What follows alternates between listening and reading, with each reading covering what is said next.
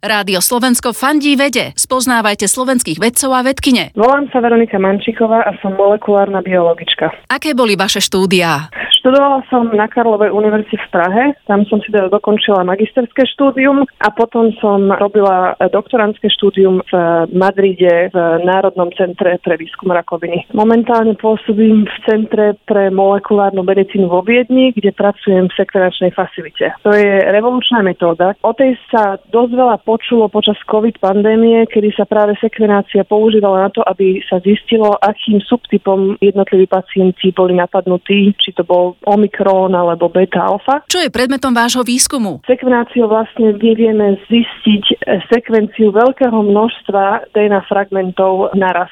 Vieme identifikovať napríklad rôzne genetické predispozície pre nejaké choroby, ale tiež študujeme aj základné biologické princípy pomocou sekvenácie novej generácie. Ako znie váš vedecký sen? Ja by som si veľmi želala, aby veda na Slovensku sa stala konkurencieschopnou vede vo svete a tiež z takého svojho ženského pohľadu by som chcela, aby v nej bolo viacej žien. Rádio Slovensko fandí vede. Klikni žijem vedu bodka es ká.